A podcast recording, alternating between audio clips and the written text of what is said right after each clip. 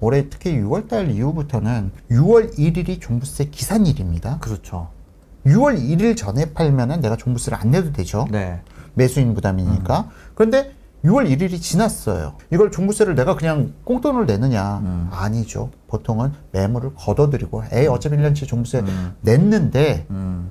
하반기 기다려보고 내년에 팔자라고 판단해서 매물을 걷어들이거나 네. 아니면 말씀하신 것처럼 종부세만큼 가격에 얹혀서 올리거나 이게 6월 그래서 항상 6월달 이후부터 가격이 급등하는 현상이 나타나요. 아. 그런데 특히 지금 5월달에 약간 시간 시장이 다시 5월 말 되면서 주춤한 게 보였어요. 네. 거래량이 늘어나면서 금매물들을 빼간 거죠. 금매물이 거래가 이루어지면서 어, 지금 가격이 약간 5월 말에 주춤한 현상이 보였는데 네, 네. 이 현상이 지금 끝났다 이미. 어. 6월 달부터는 이런 금매물들이 시장에서 상당 부분 많이 줄어들었을 것으로 보입니다.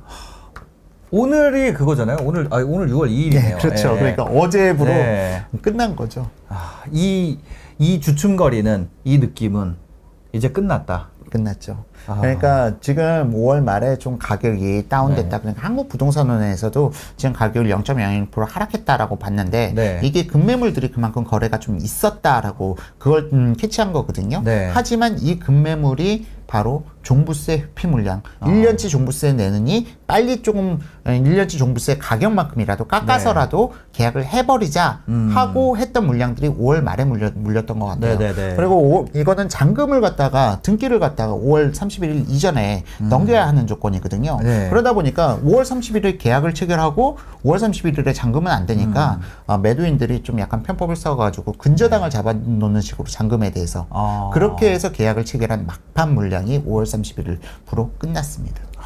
아, 잔금만큼 근저당 잡아놓고 빨리 명의만 넘기는 그렇죠. 양들. 그렇게 하는 방법까지. 네. 그게 작년, 재작년에 상당히 유행했었어요. 음. 그래서 5월달에 금매들이 그렇게 음, 에, 처리된 부분이 많았고요. 네. 음. 남양주 도농동의 부영 아파트도 지금 어, 기업형 임대 아파트 종부세가 너무 세니까 네네. 어, 5월 31일까지 명의 가져가 주- 주는 사람들에게는 몇 천만 원씩 할인으로 분양하고 그랬었어요. 아. 이제는 그럼 그거 분양 할인 시즌, 아 그러니까 종부세 발 할인 시즌은 끝났고 끝났죠.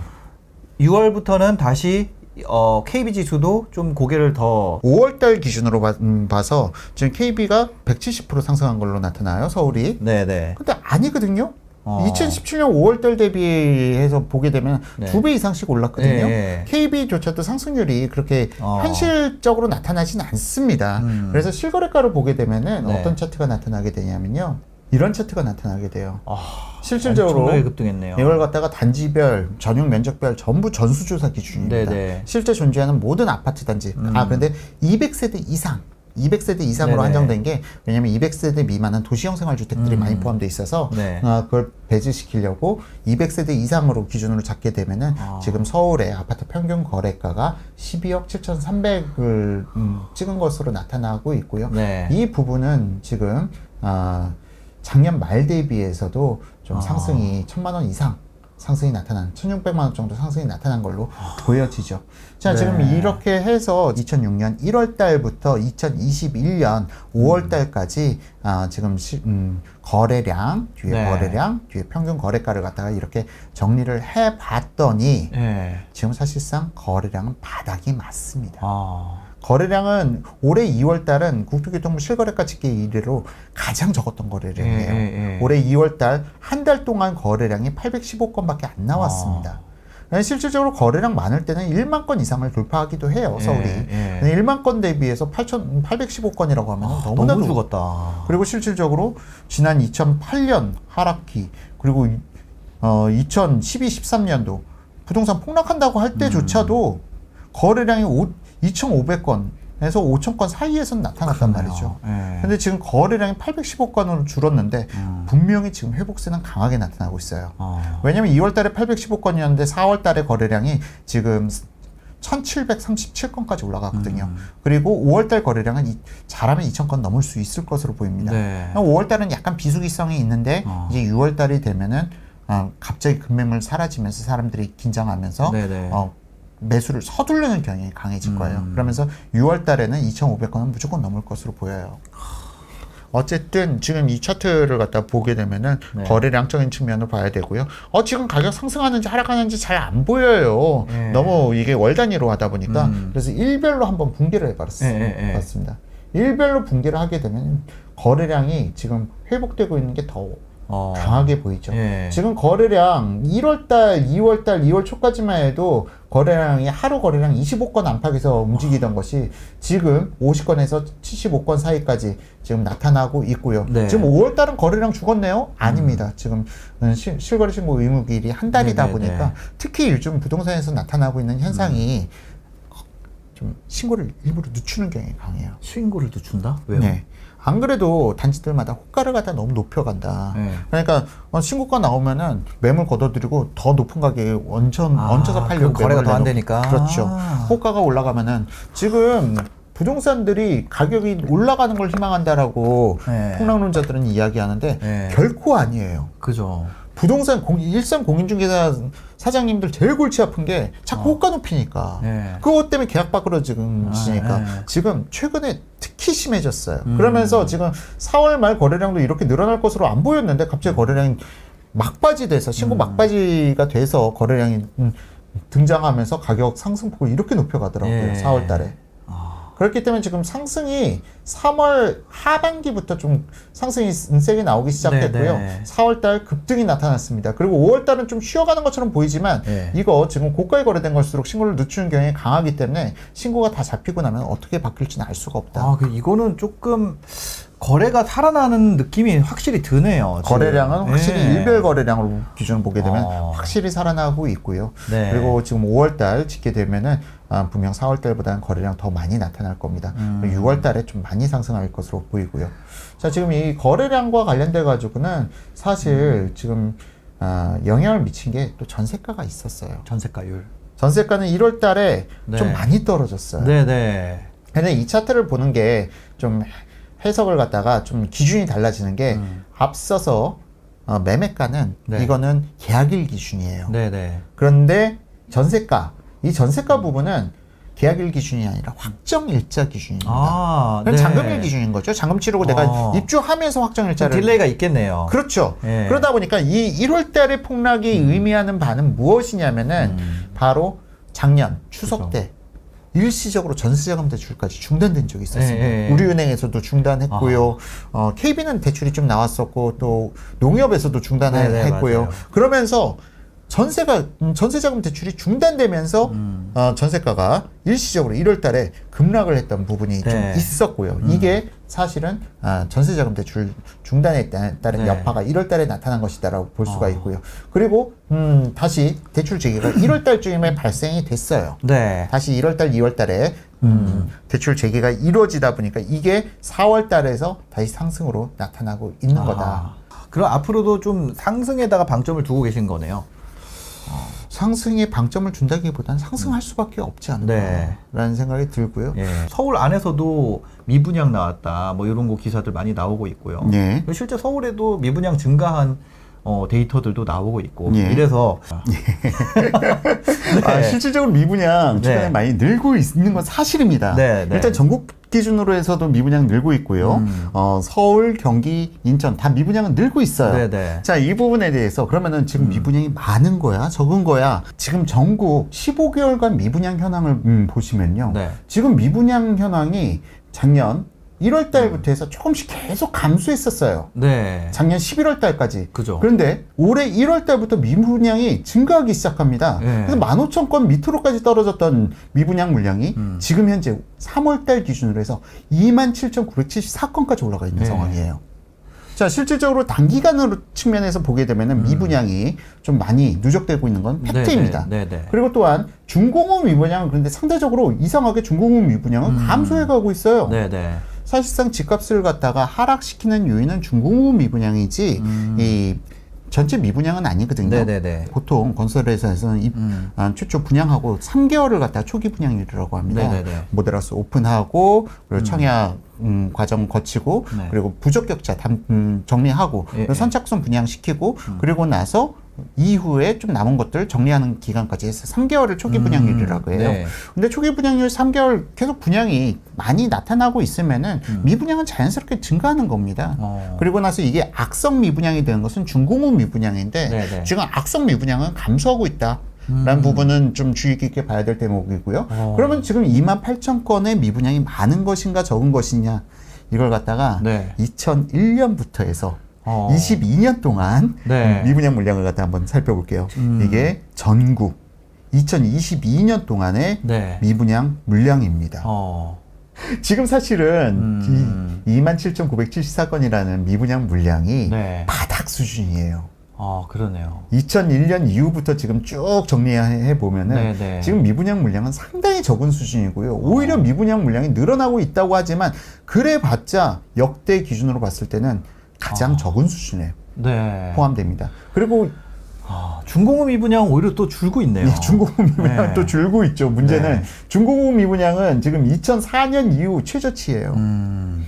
2004년 1월 달에 미분양이 좀 급하게 늘어가지고 4만 건까지 올라갔었어요. 네네. 그리고 나서 실질적으로 2004년도에 집값이 하락했나요? 어. 아니죠. 네. 2005년, 6년, 7년까지 서울에서는 상당히 높은 폭등을 갖다 일으켰죠. 전국적으로. 아, 네네. 자, 그러다가 미분양이 누적되고 실질적으로 중공업 미분양 심각한 단계가 나타난 게 2008년부터 나타났어요. 음. 그러면서 전국적으로 어, 이게 아닌데 하면서 네네. 집값이 떨어지기 시작했던 게 바로 2008년도부터 떨어지기 시작했고요. 음. 그러면 실질적으로 2004년부터 2008년까지 4년 동안은 네. 계속 하락기였다는 뜻이에요. 그러네요. 실질적으로. 그럼 이 당시 미분양이 많을 때는 7만 3천 건까지 올라가기도 했었죠. 네.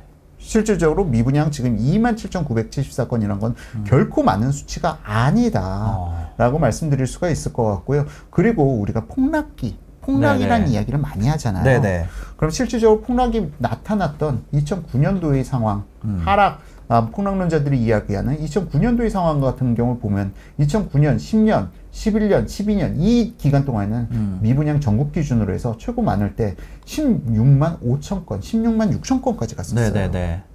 그리고 중공업 미분양은 어, 최고 정점 찍었을 때 5만 2천 건까지 음. 갔었고요. 그런데 지금은 중공업 미분양 7천 건, 네. 그리고 일단 미분양, 그냥 전체 미분양 파란색 선 전체 네네. 미분양은 2만 7,900 아, 건에 불과한 겁니다. 굉장히 낮은 수준이네요. 굉장히 낮은 수준이죠. 그리고 음. 어떻게 미분양이 쌓일 수가 있나요? 미분양 쌓으려면 분양이 많으면 미분양 쌓이죠. 그렇죠. 그렇지 않아요? 그런데 분양이 지금 없잖아요. 아 분양이 없죠. 분양이 예. 너무 줄어들어 있는 예, 상황이잖아요. 예. 분- 입주 물량도 향후 3년 동안 바닥 수준인데 거기다 네. 분- 신규 분양도 없어요. 예. 그러면 미분양이 쌓일 수가 없는 거죠. 음. 그러니까 이게 지금 상당히 커다란 문제고요. 미분양이 지금 어, 늘어난 건 맞아요. 네. 늘어난 건 맞는데 이거는 신규 분양이 많아서 네. 좀 나타나면서 나타난 일시적 현상이고 음. 이게 중공은 미분양으로까지 영향을 미치고 하려면은 지금 과거에는 2004년도에 4만 건 미분양 갑자기 폭발적으로 늘어나기 시작하면서 네. 어, 16만 건까지 올라가고 그 기간이 4년이 걸렸지만 네. 지금은 공급이 너무 부족하고 재개발 재건축 단지들 음. 다 시공사와 공사비 갈등 때문에 지금 착공 일정도 못 잡고 네. 있고 자 이러한 부분들이 실질적으로 종합적으로 영향을 미쳐서 아. 지금 향후 공급 물량까지도 상당히 위축시키는 영향을 미치고 있는 겁니다. 그러다 보니까 국토교통부에서 지금 네. 여론이 안 좋아질 걸 알면서도 음. 어쩔 수 없으니까 분양가 상한제에 대한 대대적인 손을 네, 보겠다. 현실화하겠다, 뭐. 네, 현실화하겠다라는. 부분에 대한 기사가 끊임없이 나오는 것이죠. 네. 서울을 보게 되면 서울도 미분양이 늘어났는데 네.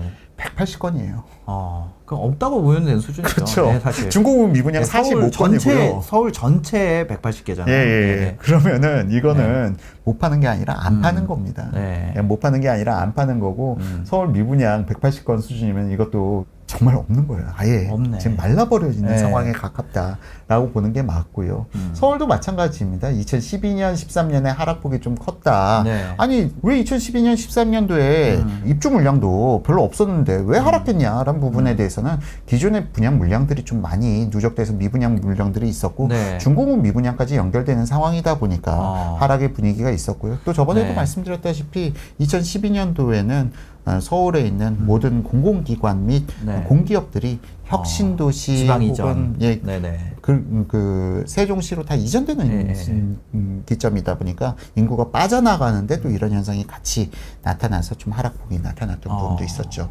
자, 어쨌든 서울을 보게 되면은 서울은 전혀 미분양 걱정할 부분도 아니고요. 이거는 네. 신경 아예 미분양이 없다, 제로다라고 보는 거나 거의 진배 없고요. 그럼 경기도는 미분양 좀 많- 많지 않나요? 하고 어. 음, 보실 수가 있는데요. 경기도 같은 경우는 지금 미분양이 와 갑자기 천 건 대에서 천 건 대까지 줄어들었는데 갑자기 2,200건으로 이건 없는 거죠, 늘었어요. 이건 없는 맞습니다. 밑에 보시게 되면은 예. 지금 예. 2,000건의 미분양. 아, 왜냐, 왜냐면 제가 그때 미분양 2만 건이가 막 그래가지고 그거 그 전에 2000 이때 줄은 거 있잖아요. 이때 아. 예, 예, 예. 이거 줄은 거 보고 들어갔다가 한번 미분양 더 돼가지고 이때 좀 이러다가 이때 늘2016 때, 년구간. 예, 예. 그러다가 2019년에 이때 늘 때 제가 역전세 한번 맞고 지금까지 준 거거든요. 아, 예. 용인 들어가셨을 예. 때요. 아, 근데 사실상 지금 미분양 급속도로 줄고 있는 추세가 맞는 거고, 예. 앞서도 말씀드렸지만, 이 미분양 파란색 선은 큰 의미가 없어요. 중공업 중공업 미분양. 미분양 이 상당히 어. 심각한 문제인데, 경기도마저도 예. 앞서 말씀드린 전국처럼 음, 중공업 미분양 계속 감소하고 있어요. 그러네요. 예. 그렇기 때문에 경기도도 지금 심각한 상황이다. 예. 그리고 어, 공급이 늘어나게 되면은 일시적으로 입주 후 3개월, 네. 아 분양 후 3개월, 초기 네. 분양률 그리고 6개월 어. 그 기간 동안에 수- 대부분 다 수진될. 최소 지금 시장에서는요, 네. 1년 이내에는 웬만하면 다 분양시킬 수 있, 을 정도의 음. 힘이 있고요. 만약 1년 내에 분양을 못- 음, 완료를 못 시켰다는 거는 음. 건설사에서 귀찮아서 분양 안 하는 거예요. 근데 지금 같은 경우에는 그럼 이렇게 분양을 시장에서 받아주면 건설사 예. 입장에서는 사실 분양을 늘려야 되는 게 맞잖아요. 그렇죠. 근데 이렇게 못 늘리고 있는 이유는 뭐예요? 뭐 다 아시면서 지금 아, 아니에요. 아, 아닙니다. 어, 사실상 예. 공사와 관련돼 가지고는요. 네. 어, 과거에는 민간 택지 개발 지구에 대해서도 분양가 상한제를 지금 적용하고 이- 있는데 음. 네. 그 이전에는 또 허그를 통해서 어. 분양 보증 공사를 통해서 네. 아예 예, 분양가를 갖다 야 분양가 너무 높게 책정하면은 음. 허그 너희가 분양 보증 해 주지 마 네. 하고 정부에서 음, 음, 그 이전 정부에서 어. 권한을 허그에다 내려줬어요. 그럼 허그에서는 또 부- 고분양가 잡겠다고 네. 분양 보증을 안 해주는 겁니다. 네, 네. 우리나라는 선분양 시스템이잖아요. 음. 분양 보증이라는 건 뭐냐면은 아니 선분양하다 보니까 네. 거- 음, 건설사가 열심히 짓다가 건설사가 중간에 부도가 나요. 음. 그럼 누가 대신 지어줘요? 어. 그럼 수분양자들이 어마어마한 피해를 받는 그쵸. 거 아닙니까? 그러니까 바로 분양 보증서를 갖다 발급받아서 그 분양 보증사에서 어 만약 건설사가 부도가 났을 음. 경우에 새로 시공사를 갖다 교체해서 준공시켜주는 역할을 하- 하는 게 바로 분양 보증서입니다. 네. 그런데 이 분양 보증사에서 이 분양가를 갖다 규제할 수 있는 힘이 생기다 보니까 아. 건설사에서 마진이 남아야 공사를 하죠. 네네. 그러다 보니까 사업성 떨어지는 것들은 착공조차도 못하고 아예 검토도 못하고 음. 그래서 실질적으로 시공사 측에서 분양을 갖다 하기 전에 네네. 사업 제안서들을 많이 받아요 시행사들로부터 아. 사업 제안서가 뭐 많이 쌓입니다 네네. 영업팀 쪽에서는 그런데 이게 반으로 줄었다 아니면 3분의 1로 줄었다 아. 그 정도로 음, 검토할 수 있는 대상 사업체가 너무 줄어들어 버린 거예요 아예 수익성 자체가 나타나지 않다 보니까 네. 그래서 지금 입주 물량도 올해, 내년, 음. 내후년까지 역대 최저치를 갖다 기록할 수준으로 나타나고 있, 는 거고요. 네. 그럼 이 공급이라는 문제가 해결되지 않으면 지금 같은 상황은 계속될 수밖에 없겠네요. 그 인천 쪽은 어때요? 지금? 아, 미분양. 인천은 아, 지금 네. 그 입주가 많다 많다 하는데 인천도 그러니까요. 500개면은 중공업 미분양 100개예요. 140개. 그러니까 없는 거죠. 네. 사실상 인천도 보게 되면 음. 지금 이 최근 없는 겁니다. 이 정도면 거의 음. 그 근래 한 10, 10년? 10년간 중에서 가장 적은 수치고요. 지금 음. 어. 약간 늘어난다고는 하지만 네네. 인천도 늘어나고 있긴 있죠. 네. 그러니까 언론사가 거짓말을 하진 않아요. 아. 미분양이 늘어나고 있는 건 맞아. 네. 하지만 지금 이렇게 상황을 보게 되면은 음. 별로 심각한 수준은 아니다. 가격이 꺾인다는 건 저 정도가 쏟아져야지 가격이 꺾이는 건데. 그렇죠. 그러니까 예. 인천도 2013년, 14년도에 중공업 미분양이 이렇게 누적됐을 때, 네. 이 당시에는 좀 심각했어요. 건설사들이 미분양이 발생되다 보니까 음. 네. 어떻게 해야 돼? 어. 안 팔리는데. 그런데 네. 음, 피- 프로젝트 파이낸싱 대출이라고 해서 네. 중공 시점에서 상환해야 돼요. 네. 근데 돈이 필요한데 어. 갑자기 상황인데. 상환이 안 돼. 네. 그러다 보니까 건설사에서 시장 전세가 예. 수준에 거의 한 70% 60% 수준에서 전세를 놔버리는 거예요. 아, 그러면은 주변 예. 시장이 초토화가 돼버리는 거죠. 그죠. 그래서 사실상 인천 지역에선 중공업 미분양이 많아가지고 어. 특히 인천국제공항에 있는 쪽 그쪽에서는 이 건설사들이 중공업 미분양을 음. 갖다 전부 다 전세식 분양이라고 해가지고 돌려버렸어요. 어. 아, 그 전세식 분양이 워낙에 가격적 메리트가 낮았기 때문에 네네. 그 주변에 분양을 받으신 분들은 거의 폭망 수준이 돼버린 그막 거죠. 난리 났었잖아요. 이거 할인 분양하지 말라고 막. 아, 할인 분양도 그렇고요. 예. 아, 건설사에서 처음에는 할인 분양을 시작했었어요. 예. 할인 분양도 정말 재밌는 게 처음에는 할인 분양을 시작했던 게 아니라 중도금 이, 이자 후불제였던 걸 갖다 무이자로 네. 건설사가 네. 분양은 주- 이자 후불제로 했는데 무이자로 바꿔주고 네. 그리고 옵션 그 당시에도 옵션이 정말 많았거든요. 어. 옵션 많이 하면 뭐 천만 원, 이천만 원씩 넘, 넘어가고 있었는데 그 옵션 전에 무상 지원 네. 그렇게 했더니 다른 경쟁 모델하우스에서 음. 쟤네들 저러는데 우리는 어떻게 팔아요 하니까 좋아 우리는 저거 다 해주고 10% 할인 분양해 어. 치고 나온 거예요. 네. 근데 그 당시에 또 건설사들이 심각한 상황이었거든요. 어. 미분양이 전국 기준으로 아까 보셨, 네네. 보셨다시피 이 너무 미분양이 많다 보니까 서로 할인 경쟁이 많이 나타난 음. 네. 거예요. 그래서 옆, 옆 단지, 옆 단지에서 10% 할인 분양하니까 어. 또 처음에 하- 할인 분양을 진행했던 단지에서 네네. 자, 우리도 죽을 수 없어. 20% 할인 분양. 아, 맞아. 그러면서 30% 할인 분양해. 네. 해서 최대 30% 할인 분양까지도 나오고 했었어요. 그래서 네. 그 이후에는 음, 너무 이게 심해지니까 네.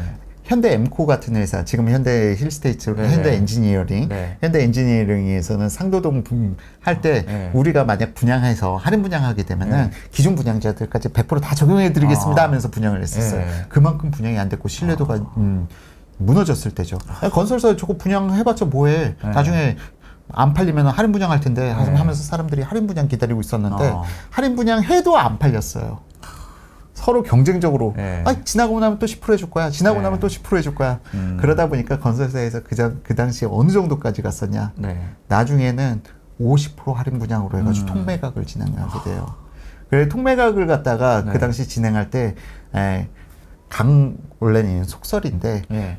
강남에 부자 부자분들 개가 있었대요. 네, 네. 그 개를 하시는 분이 이걸 갖다가 통매입으로 건설사에 역제안을 했다는 거죠. 네. 그리고 나서 이 통매각이라는 게 한번 뚫리고 나서부터는 음. 그 이후에는 아, 좀 보험사라든지 음. 아니면은 그런 곳에서 제2금융권 쪽에서도 통매각을 건설사에다 많이 제안했었어요. 음. 그 당시에 사실은 건설사들이 정말 너, 너무 많이 무너져 가고 있었거든요. 네. 그 당시 분양이 안 되고 그러다 보니까 프로젝트 파이낸싱 대출 상환은 해야 되는데 음. 네. 상환은 안 되고 그러다 보니까 재무팀에서 야 이거 잘못하면 건설사 문 음. 넘어가 하면서 눈물을 머금고 50% 할인 통매각까지도 아. 진행했던 회사들이 있습니다. 그 지금 현재는 그런 상황으로 갈 조짐은 전혀 안 보인다. 전혀 보이지는 않고요. 네. 다시 한번 차트로 돌아가서 말씀드리자면 네네. 2009년부터 건설사 부도들이 네. 많이 나타나기 시작합니다. 네. 어, 법정 화, 화해 절차라든지 아니면은 기업회생 절차라든지 음. 네네. 파산이라든지 이런 부분이 2009년도부터 해서 쭈르르 나타나기 시작해요. 네, 네. 자, 그런데 사실상 지금 이 정도 상황이 되기 전에 건설사들도 그렇게 바보들이 아니에요. 어. 학습 효과라는 게 있고 그러다 보니까 이제는 건설사에서도 음. 리스크 매니지먼트 팀이라는 게 대부분 다 갖춰져 있고 네네. 어, 또 수주 심의를 통해서 갈라낼 음, 걸러낼 건 음. 걸러냅니다. 그래, 그러다 보니까 미분양이 좀 심하게 쌓인다라고 싶으면은 네. 건설사에서 더 이상 거기에 대해서는 어. 좀 아, 수주를 갖다 보류하고 그런 네. 부분들이 많이 나타나고 있어요. 건설사에서도 스마트 건설사가 좀 보수적으로 바뀐 거네요. 어떤 공사를 그러니까 분양을 개시함에 있어서 좀 굉장히 좀 보수적으로 그 전에 한번 겪으면서 그게 건설사만이 아니고요. 네네. 음. 이게 금융사들까지 금, 원래 건설사가 자기 돈으로 아파트 짓는 거 아니잖아요. 네네네. 프로젝트 파이낸싱이라는 대출을 음. 받아야 되고 아, 이 PF 대출을 받음에 있어서 금융사들이 사실은 좀더 깐깐해졌어요. 아. 이 사업성을 갖다 분석함에 있어서 네. 미분양 리스크, 미분양이 발생됐을 때 어떻게 대응할 것인가 이러한 부분에 대해서는 2012년, 13년, 14년 동안에 음. 네. 음. 건설사들이 미분양에 대한 아, 대응책 부분들을 갖다가 미리 다 네. 짜놔, 짜놓는 게 이미 좀 많이 시스템화 됐거든요. 아. 그러다 보니까 네네. 음. 지금 과거처럼 이렇게 아, 출혈적으로 분양하는 일은 음, 좀 쉽게 나타나긴 어렵고 더군다나 지금 이전 정부에서 너무 음, 그 분양가를 규제해 버리는 바람에 네. 오히려 그걸 걱정할 게 아니라 공급이 너무 없는 걸 걱정해야 되는 상황이 어. 되었다라고. 그럼에도 그 저기 뭐 동탄이나 광교나 이런 지역 같은 경우는 좀 하락이 나타나는 걸로 보이거든요. 예. 안양이라든지 안양은 이제 거의 네. 뭐 하락 음, 끝이라고 봐야 될 어, 거고 네네. 1, 2월 달까지 음. 입주 물량이 있었는데 음. 보통 입주 기간 3개월을 2개월에서 3개월이잖아요. 네네. 음. 입주 기간 입주 지정 기간이 끝나기 전까지는 좀 꾸준히 하락을 합니다. 근데 네네. 입주 지정 기간이 딱 끝나고 나면 바로 용수철처럼 어. 반등되는 현상도 나타나거든요. 네네. 입주 물량으로 인한 현상이었고요. 네. 지금 수원에도 입주 물량이 수원에는 좀 있지 않나요? 입주 물량이 좀 그죠. 있죠. 예, 예. 7월 달부터 시작해서 8월 달까지 네네. 한, 한 곳은 3,000세대, 한 곳은 네네. 2,000세대급으로 해서 음, 입주 물량이 있는데 어. 여기에 투자를 동탄에 투자하신 분들이 또 수원에 투자하신 분들이 많아요. 서로 네네. 겹치다 보니까. 네. 근데 여기서 지금 현 정부에서 지금 좀 다주택자에 대해서 규제를 갖다 풀어준다고 하는데 안 풀어주고 있는 게 있어요. 음. 네네. 뭔가요? 준공됐을 때 네. 내가 이 집을 갖다가 기존 집을 갖다 6개월 내 처분해야 돼요. 어. 6개월 내 처분하지 않으면은 네. 대출 원리금 상환을 갖다 바로 일시 상환 들어갑니다. 네, 일시 네. 상환 압박이 들어가게 돼요. 그 부분 때문에 사실은 중도금 대출 동탄에 살면서 동탄에 집이 있으면서 음. 수원에 음, 청약해서 당첨됐어요. 그러면은 중도금 대출을 받을 때 처분 서 약서를 다 써놨거든요. 네네. 그래서 이 부분 때문에 좀 매물들이 좀 강하게 나오는 것 같고요. 음. 근데 이 부분들이 사실은 올해 4, 4분기 되면은 입주 물량이 또 없어져요. 아. 그렇기 때문에 4, 4분기부터는 또 반등이 좀 강하게 나타날 수 있을 여지도 있다고 보고 있습니다. 어떻게 보면은 지금 하락에 좀 내가 파는 것보다는 네. 4, 4분기까지는 기다려보는 게 더 낫겠네요. 막 이미 보유하고 있는 분이라면. 그렇죠. 수원이나 동탄 지역은 지금은 매도 타이밍은 아니고요. 음. 강력하게 매수 타이밍이죠. 지금 네. 같이 사실은 하락한다는 이야기가 나올 때가 매수 타이밍이거든요. 어. 과거에 2009년, 10년, 11년, 12년 이렇게 뭐 미분양 물량이 있는 것도 아니고 네. 더구나 임대차 시장은 더 불안해질 수밖에 없는 게갭 어. 투자자들이 늘어나지 못하고 있는 상황. 네네. 그러면은 지금 올해 하반기에 아, 전세 대란은 음. 지금 2 플러스 2 종료로 인한 부분보다는 기존 갭 투자자들이 전혀 시장을 개입하지 않았다. 네. 시장이 외면당했다. 어. 이 부분으로 인한 임대차 시장 불안이 더 고조될 것으로 보입니다. 지금 같은 경우는 사실 다주택, 다주택자 입장에서는 취득을 할 수가 없으니까 취득세가 너무 비싸잖아요. 그렇죠. 그러니까 더군다나 윤석열 정부가. 음, 다주택자에 대한 취득세 중과 부분을 갖다가 해제해주겠다 음. 하고 네. 당선이 됐어요. 네네. 그러면 다주택자 입장에서는 내가 이거 음, 12% 주고 샀는데 음. 갑자기 취득세가 4% 미만으로 떨어지게 되면은 네네. 바보 되는 억울하잖아요. 거잖아요. 억울하다 보니까 네. 그래서 지금 더 매수를 못하는 부분도 있습니다. 어. 눈치 보기 때문에. 그러니까 그거 환급해 줄 것도 아니고. 네. 보유, 보유 세도 깎아준다 그랬는데. 예. 그 보유세 깎이는 거 보고 사던지 뭐 그러지 않을까 싶기도 그렇죠. 하고요. 예. 보유세를 깎아준 것은 일단 단기적으로 취해지는 부분이고 보유세란 부분은 중장기적으로는 음. 폐지하는 네. 쪽으로 갈 거예요. 어. 이거는 이미 원희룡 국토교통부 장관도 발표한 부분이고 네. 중장기 대책으로는 아, 종부세를 폐지하고 재산세와 통합되는 과정으로 하는데 음. 네. 그러면은 그때는 몇 세대를 가지고 있느냐 기준으로 해서 그 어, 재산세를 매기는 것이 아니라 음. 네. 총액 네. 가액으로. 어, 음, 뭐네 채를 가지고 있는데 20억이야. 한 채를 가지고 있는데 20억이야. 그러면은 같은 음. 네. 어, 재산세를 물리겠다. 뭐 그런 아. 방향으로 지금 추진해 나가겠다. 이건 네. 중장기 과제예요. 그렇기 때문에 아, 윤석열 정부 1, 2년 차에서 나오기 힘들고 음. 적어도 한 3, 4년 차 이상 지나가야 나올 대책으로 보이는데요. 네. 그렇게 되면은 좀 지금 상황과는 완전히 다른 상황이 발생될 수도 있어요. 음. 왜냐면은 지금은 아니 두 세대 세, 사- 세 세대 이상 돼버리면은 네. 중과세가 너무나도 음. 높아져 버리니까 정말 버거운데 차라리 그래서 네. 똘똘한 채로 가고 있는 현상이 있지 않습니까? 네네. 그런데 이게 에, 세대 기준이 아니라 음. 총액 기준으로 총액 가액 기준으로 바뀌게 되면은 네. 한 세대 가지고 있는 사람들이 최고의 피해자가 될 수도 있어요. 고가 주택. 음. 아. 왜냐하면은 여러 채 가지고 있는 사람들은 세금에 대해서 다른 세대들에게 전, 전가가 되거든요. 네네. 임차인들에게. 그쵸, 그쵸. 그러면서 어, 수익 수익이 발생되는데 네네. 한 세대 가지고 있는 사람들은 그냥 그걸 자기가 깔고 앉아 있어야 되는 그런 네네. 부분밖에 없다 보니까 이런 부분이 나타나게 되면은 그때부터 다시 다주택자들이 늘어나면서 임대차 가능 물량도 늘어나고 네. 오히려 전세 시장도 다시 부활하는 그런 부분이 나타날 수도 있지 않을까라는 생각까지 듭니다. 연말까지 좀 전세 시장이 저- 점점 더 불안해질 걸로 보세요. 연말까지는 아니 연말까지라기보다는 네. 내년까지도 계속 나타나. 내년까지도 계속. 어, 전세까지 그러니까 음. 박근혜 정부 초기를 생각해 보시면은 지금 상황과 얼추 비슷하다고 생각합니다. 음. 네. 박근혜 정부 초기에는 매매가는 그렇게 상승은 기- 높게 음. 상승하지 못했어요. 하지만 박근혜 정부 때 직무유기다 전세가 안 잡고 뭐 하냐라고 음. 얘기했는데 전세가를 잡을 수 있는 방법이 뭐가 있어요? 어.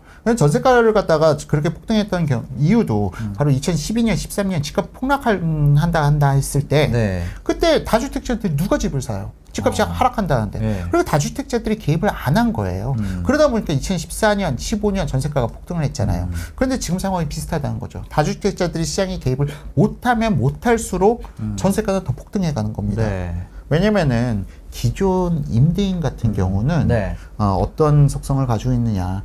결국은 월세로 바꿔 나가요. 어. 내가 아, 이거 뭐 전세금 음. 더 받아서 뭐해 월세 받는 게 더 낫지 하면서 월세 임대인으로 바뀌어 나가고요. 네네. 음. 이걸 갖다 계속 충족시켜 주는 것이 예, 신규 갭 투자자들이 이걸 충족시켜 줘요. 그러면서 네. 전세 물량을 계속 늘려 나가는 어. 거거든요. 그런데 신규 갭 투자자들이 시장을 개입을 못 하고 있는 상황이에요. 음. 그러면은 전세는 어, 디서 새로 나올 수가 있을까요? 그리고 기존 임대인들은 점점 월세화로 바뀌어 가는데 네, 네. 그러다 보니까 전세의 희소성은 점점 더 심해질 수가 있고요. 어. 이러한 부분들이 내년 되면은 전세가 너무 좀 심, 심각할 정도로 숙제가 될 수 있어 보입니다. 네. 지금은 전세가를 어떻게 잡느냐. 그쵸. 아무래도 보통 제 주변의 친구들도 그렇고 다 집값 떨어질 걸로 생각을 하더라고요. 그래서 집값은 떨어지기는 좀 예, 상당히 집값이. 이제 하락할 걸로 이제는 집값 끝난 거 아니야? 이런 분위기가 굉장히 많고 더 이상 살 사람이 없다. 이제 그런 어, 얘기들도 많이 있고 그러다 보니까 실제로 주거 형태로 전세를 굉장히 선호하게 되더라고요. 네. 그런 그런데 이게 음. 또 재밌는 게 강남은 평균 전세가가 이제 10억이 넘어가잖아요. 아, 그죠. 집살 돈이 없다라는 건 네. 아니죠. 10억 전세 사는 사람. 네. 는 특히 강남에서 대형평이라고 하면 이제 음, 강남에서 40평대, 50평대 전세가 20억 뭐 쉽게 음. 나타나고 있어요. 네. 그럼 20억 전세를 사는 사람이 음. 돈이 없어서 집을 못 사는 걸까요? 아, 근데 예를 들어서 20평대라 그러면 예. 20평대라 그러면 지금 뭐 가격도 괜찮은 것도 있고 뭐 여기도 그 바로 옆에 잠실주공 5단지 같은 경우는 예. 만약에 산다 그러면 전세 싸잖아요. 예, 그렇죠. 재건축 대상 아파트는 좀 저렴하긴 하죠. 예, 그래서 이제 그런 전세를 좀 더 생각을 하더라고요. 예를 들어서 대출을 받아서 예. 뭐 2, 3억 있다고 하면 핵심지 재건축 아파트를 들어가려고 하, 는 경우도 있고 예. 아니면 내가 출퇴근 시간이 좀 걸리면 외곽으로 가야 그렇죠. 되잖아요. 외곽으로 가야죠. 예, 그러니까 둘 중에 하나를 이제 선택을 하는데 예. 외곽 내가 살려 그러는 사람들은 외곽에 가서 사고 어 전 내가 출퇴근 좀 아끼, 시간 아끼려고 하는 친구들은 이제 안쪽으로 들어오고 아니면 예. 평수를 줄이거나 뭐 그런 선택을 하게 되더라고요. 음, 그렇죠. 그런데 문제는 임대차 시장이 안정돼 있는 상황. 음. 임대 가능 물량이 넉넉해요. 네. 그러면은 이러한 선택이 자유롭지만 아. 임대 가능 물량이 너무 적고 그러면. 전세가가 폭등하고 네. 그런 양상이면은 결국은 외곽으로 밀려나서 집을 사야 되는 네. 선택을 할 수밖에 없는 거의 강제적으로 선택을 할 수밖에 없는 그런 상황도 나타날 수 있다라고